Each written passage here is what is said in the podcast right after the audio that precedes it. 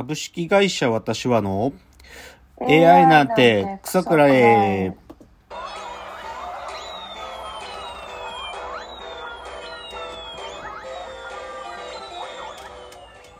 群馬が生んだ怪談時、株式会社私は社長の竹之内です。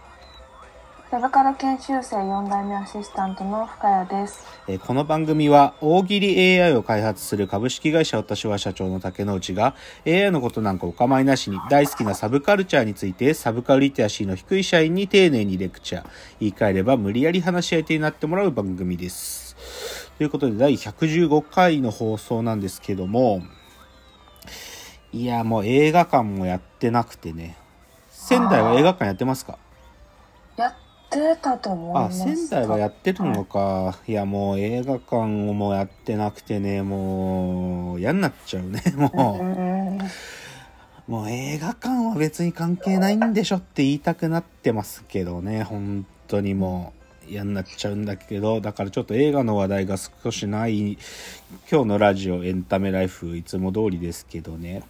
まあ、深谷さんはテレビがない Z 世代ですからちょっと今日の話深谷さんがまあでもネットでも見れるんだけど、太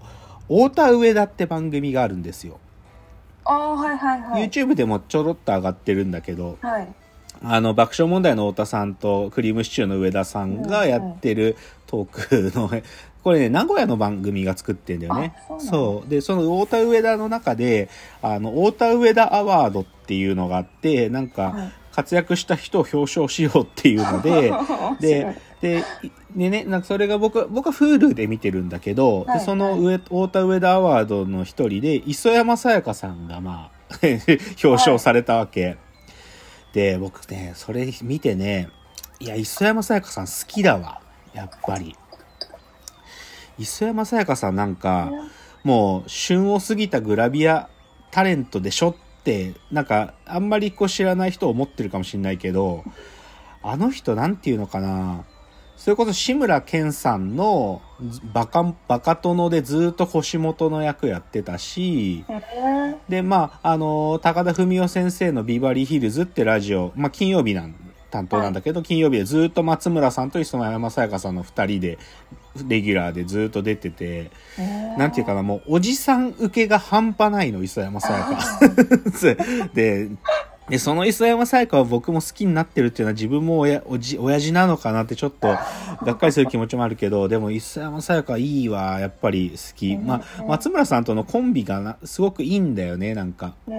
モノマネタレントみたいなこともやってるしね磯山さやかいいなと思ったっていうのがなんかどうでもいい話で一つ目。次がねですね、古田の方程式っていう元ヤクルトの監督だった古田さんの、ついに古田さんの YouTube チャンネルが始まったのよ。で古田の方程式 YouTube 古田敦也公式チャンネルみたいな名前なんだけど、でまあこの1年半の間で最初ね、プロ野球 OB が始めた野球 YouTube っていう一つのジャンルがあって、でどんどんもう、プロ野球の OB っていうか、もう引退した選手たちがガンガン YouTube 始めたわけなんだけど、ついに本丸である古田選手の YouTube が始まったのね。そしたらそれね、はっきり言ってクオリティが他の野球 YouTube と段違いなので、どう違うかって、おそらくね、この古田の方程式っていうのはもともとテレビ朝日でそういう番組があったんですよ。古田さんの番組であったのね。でおそらく、これ僕のおそらく推測なんだけど、この古田さんの YouTube チャンネルやってるチームって、このもともとテレビ朝日で古田さんの番組作ってたチームが作ってんの。テレビと同じ。だからね、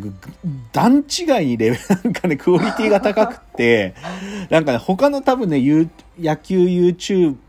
ていうか野球選手 YouTube チャンネルね、駆逐されるんじゃないかなって思う。でもなんか基本さ、こういう流れ YouTube の中でどんどん起きてるね、野球だけじゃなくて。なんかまあ素人っぽい人とかそんなに別に影響力がある人じゃない人がまあ初めてジャンル作るんだけど、ジャンルができてくるとなんていうか参入しやすいやつらがボコボコ参入してきて、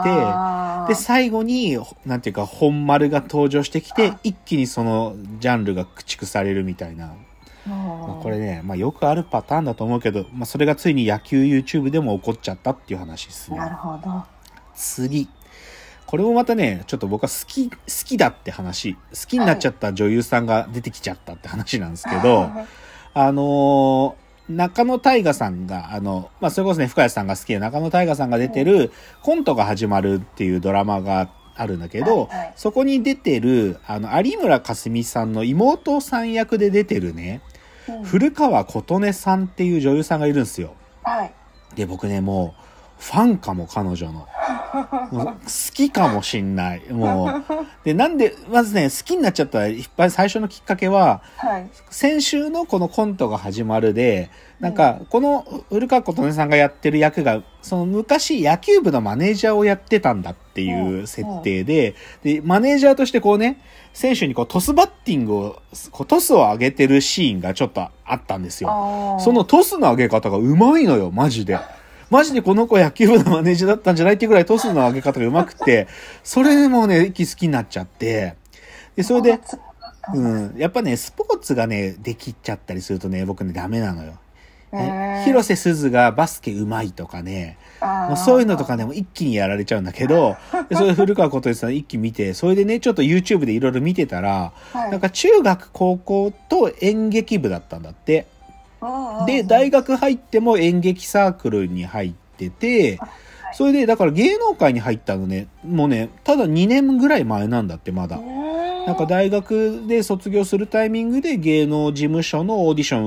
受けたら受かってっていうのだから、まだ2年間ぐらいしか芸能活動してないんだよね。なのに多分まあなんていうの、顔が個性的だし、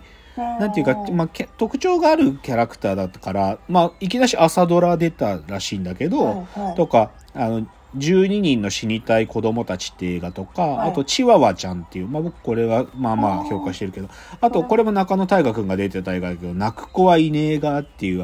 生ハゲの映画とか、はいはい、あと、花束みたいな恋をしたにも出たし、この前僕が紹介した街の上でっていう映画では、はいはい、結構重要な役で出てたよね。はいはい、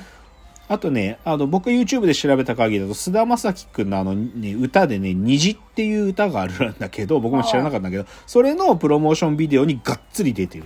がっつり出てるよ。もう、いやでもね、ちょっと、なんかすごい、それくらいなんか調べてたらいろいろ出てて、もうこんなに仕事してんのって言うんで、そしたらさ、たまたまこう、ちょっとそれディグってたら、しゃべくり7っていう、これもクリームシチューとネプチューンと、チュートリアルの7人が出てるトーク番組があるんだけど、で、これ Hulu でも見れてたんだけど、これ Hulu で見てたらさ、そのコントが始まるメンバーで全員出てたわけ。菅田将暉、中野大賀、神木隆之介、有村架純で古川琴音で出てたんだけど、いや、ここで超爪痕残してて、もうほんのちょっとしか、まあ、こんなさ、メインメンバー、メインキャストが全員出てるからさ、基本この古川琴音さんに話が振られることなんて、ほんのちょっとしかなかったんだけど、でもそれでなんか爪痕が残されてて、それをまたね、好きになっちゃった。なんか。うん。だからちょっとね、古川琴音をね、ウォッチしたい人はね、今一番ウォッチしやすいので言うと、まあそのコントが始まるはかなり重要役どころだけど、Hulu でね、ザ・リミットっていう、門脇麦さんとやってるね、タクシーの中での会話劇の短編ドラマがあるんですよ。はい、これはね、それ見ると古川琴音の実力がわかりますよ。なんでちょっと、古川琴音さんちょっと今相当なんかもう多分好きになっちゃったな。なんかもうこれからずっとウォッチすると思う。っていう、久しぶりにちょっと好きな女優さん現れたっていう話で。じゃあオープニング最後は今日の格言言って終わりたいと思います。はい、今日の格言。バカとブスほど東大行けと、やっぱり言わせてしまえ。っていうね。これ知ってます？なんか、これ。知ってます。ドラゴン桜ですね。そう、ドラゴン桜でさ、今2が始まったのよ。はいはいはい。で、2が始まって、で、このさバカな武装の東大行けっていうのをね、はい、またさ今回も1話目で言うかなと思ってたんだけど、はい、言わなかったのよ今回。あ、そうなんで、まあ時代っていうかな、なんかやっぱりこんなちょっとコンプライアンス的な配慮があって言わないのかなと思ったの、はい、そしたらこの前の第3話でついに言ったんだよ、阿部寛が、はい、勉強しろお前ら、バカな武装の東大行けっつっていやなんかさ、でもさこれ僕思ったんだけど、はい、なんかもう時代は多分もっと先行っててさ、なんかさ、